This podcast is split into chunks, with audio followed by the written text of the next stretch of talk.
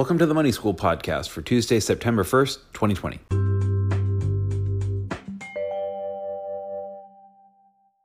Happy Tuesday, everybody. I hope you're having a good start to your week. Uh, off the top, just quick update there was no Patreon episode this weekend.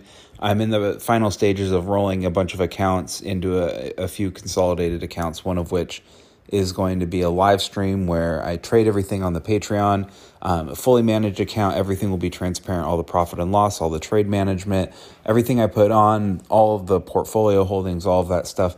I get a lot of basic questions from like order types to, you know, just executing and putting trades on, building positions, how I manage things.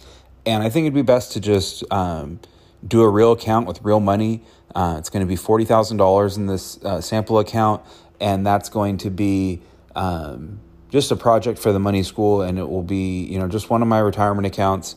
Um, and it will be something that will live trade together. So you'll see exactly what I'm doing, what I own, um, and then I'll do breakdowns on all of those, and that's going to supplement um, kind of what we've already been doing. So just going to um, upgrade that. That's in the last stages. Appreciate the patience on that. Um, didn't have top five position. The only thing I, I, have a you know really large square position at the moment that I'm winding down um, in the final stages, and then I'll be in all cash and get everything rolled. So I'm um, gonna roll it all in, in full cash, and then it will be fresh to start, and we're gonna build everything um, back up from the beginning. So um, appreciate the patience on that, and for all the support for the money school.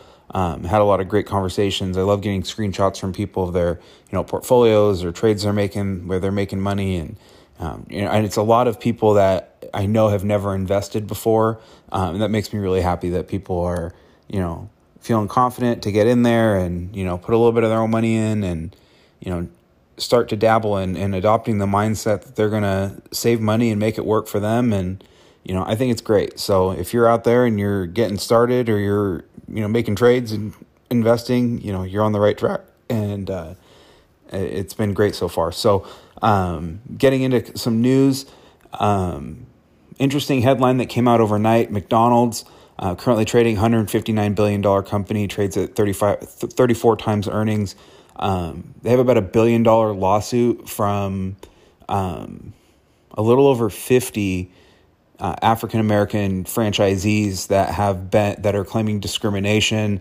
Um, McDonald's is a, is a real estate company first and foremost, and there has been um, a lot of really shady practices in terms of where they have allowed black franchisee, you know, owners to to open up stores and to, you know, operate their businesses um, to the detriment of, you know, hundreds of millions of dollars of lost profits. So, um, going through it, I haven't read a lot of the case. Um, it seems like McDonald's has definitely done some shady stuff at the very least. Um, I imagine they're going to settle this lawsuit. There's a number there where everybody will be happy to, you know, get some money to be made whole, and they should be made whole. Um, you know, discrimination is unacceptable, and if that's the case and that's what's been happening, then there should be, you know, some restitution made there. So, um, McDonald's has an, another lawsuit with their ex CEO he was doing some shady stuff. At the end of the day, I think people are going to keep going there for burgers. I think the average person that goes to McDonald's um, probably doesn't know about either of those lawsuits. I don't think they care. Um, they're selling whatever they're selling, they're selling a lot of it. Um, their technology has been great. They've invested a lot in that. Um, not super bullish on McDonald's in general. If I had to buy anything in fast food, it'd be that and Chipotle. Um, Chipotle has good technology and can deliver. I think they're more millennial based, but uh, McDonald's has, you know, been a, a great stock for the last bunch of years. So um, that was just a headline I wanted to touch on really quick. Um, the other story of the day is Zoom with their earnings. They just blew their earnings out. Their revenue beat, their earnings beat. Um, they're now a $129 billion company. They're almost the size of McDonald's. Um, they're not trading at 34 times earnings though. They're trading at 1800 times earnings. So it means you're paying 1800 bucks for every dollar of earnings. You're paying for a lot of growth with with Zoom. Um, I thought Zoom was was done about a month ago. Um, that was probably one of the worst calls I've ever made.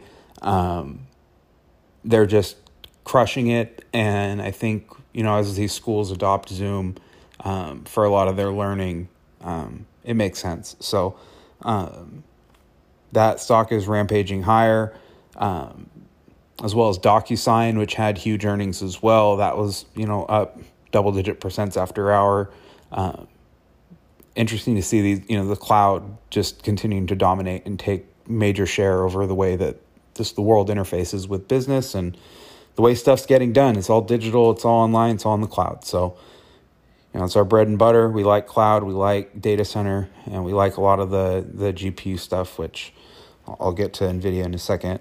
Um, as I mentioned, I have a big position in Square, which I'm winding down. Um, I just love this company. I think what they're poised to do, whether coronavirus is good or bad, um, if the development's going forward, if things are, are negative and there's another stimulus, they're going to be the ones that distribute the PPP. Um, if things get better, they're going to be right there with their terminals, and they've already moved a lot of their business online and with Cash App and Square Capital. I mean, it's just an amazing company. They're only trading, you know, it's $74 billion company, and they're trading at 355 times earnings. So, you know, it's it's an expensive company from a PE standpoint, but they're growing at a at a huge rate, and they're only seventy four billion dollars. I, I still think that Square eventually um, is a company that a, a, big bank or financial money center um, somebody's going to eventually buy Square. Um, I think that it has huge takeout value, and I think that it's going to be at quite a bit of a premium to seventy four billion dollars. So, um, a lot of reasons to own Square. Um, it's one of the ones that I find the hardest for me to let go personally, but it will be up at the very top once we start rebuilding next week. Um, last bit uh, NVIDIA had their GeForce announcement. Again, as always, Jensen from his kitchen just pulling graphics cards out of his toaster and out of his oven. And, you know, what they're doing is just incredible. Um, what they're doing compared to AMD, there's just a huge different difference in their software moat. Um, the GT the the ray tracing software that is overlaid on top of the hardware that they have is just a huge advantage in their gaming and all of their products that they're rolling out and the price points I think are great. Um, you know, for the next generation of cards that are coming out, I think they're just going to have a great run um, in the gaming side for the next couple of years. So, uh, what they announced again never fails to disappoint. They're just such a monster company. Um, constantly inspired watching the work that they do, how they're always pushing the limits and you know getting stuff done. It's awesome. So um, those are a couple stocks that I wanted to touch on really quick. Um, and another thing I'm going to start doing is introducing, you know, for investors that don't want to take individual stock risk and they want to, you know, maybe specialize in either some index funds, some, you know, ETFs. I'm going to introduce some sector ETFs or some specialized ETFs some products that I think could be good additions to your portfolio, um, starting with the Wisdom Tree Cloud Computing Fund. Um, trades ticker WCLD. Uh, has a net expense ratio of 0.45, which is you know pretty average for a specialized ETF. You can get a lower expense ratio with an index fund like QQQ or XLK, uh, but those are really concentrated in Apple and Microsoft and the big boys. Um, this is a, a more mid cap growth tech type of uh, portfolio has $650 million of assets, and the top holdings are Fastly, Zoom, DocuSign, Zscaler, Twilio, Wix, Cloudflare. Um, a lot of the, you know, I mean, just if you look at any of the returns on those, they're all triple digits in the last uh, year to date. Um, companies that are just have massive growth.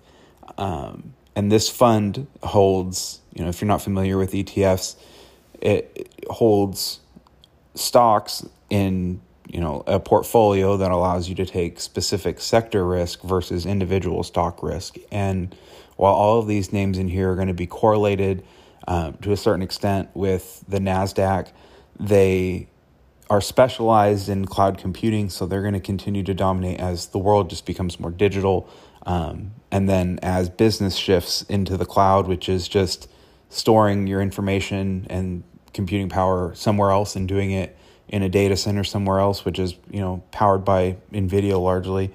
Um, a lot of these companies work um, and are built on NVIDIA hardware um, in their data centers, and they're just you know basically powering the internet and powering how business gets done now in a digital space. So um, I like to look at ETFs to see what their top holdings are, um, see what they own. Um, this is one that if you need you know some growth or if you want to add some cloud computing and you want a different name um, from some of the you know Salesforce or Adobe type of cloud players, um, I tend to have a lot of mega cap type growth. Uh, if you're looking for something a little bit smaller, you can own um, the ETF itself, WCLD, um, or you can you know open up, slide over to the top ten holdings, and you can look at what it holds and look at it as an X-ray. I think that's a great practice to discover new stocks and see what's performing and to you know introduce things. It's what I want to do each week with uh, introducing a new ETF in a different sector um, to put things on your radar and just hopefully introduce you know possible investment ideas that make sense for you. Um, this one is one that jumped out right away and is one that you know I've I've kept an eye on and I don't particularly you know I own individual stocks directly. I don't hold a lot of um, ETFs, but uh, for a lot of people, it's a simpler way to put their money on the table and to get invested in a way where they're not taking just really specific risk, but they're in a you know a way where they know what they own. It's it's still much better than a, a mutual fund or a lot of these growth cap funds or you know a lot of the when you're looking through a 401k and it has a lot of you know limited options of what you can own. That's different than an ETF. ETF trades like a stock. It's on you know, the major exchanges and they're a lot more liquid. Um, and you, you can find an ETF for anything at this point. So that'll be something we'll roll into the money school. Um, it's an investment vehicle that you can own in your IRA or you know solo 401k, um, all those kinds of accounts. So um, that's it for today. I'll check in back um, in the next couple of days as the money starts to get rolled out and we get the accounts built. Um, there's going to be some more posts on the Patreon um, as we start to rebuild and put those positions on. So look for that. Um, again, thanks for supporting the Money School. Um, you can become a Money School member at patreon.com slash Nate Brantley. Uh, thanks for your support. Have a great night, and I will talk to you soon.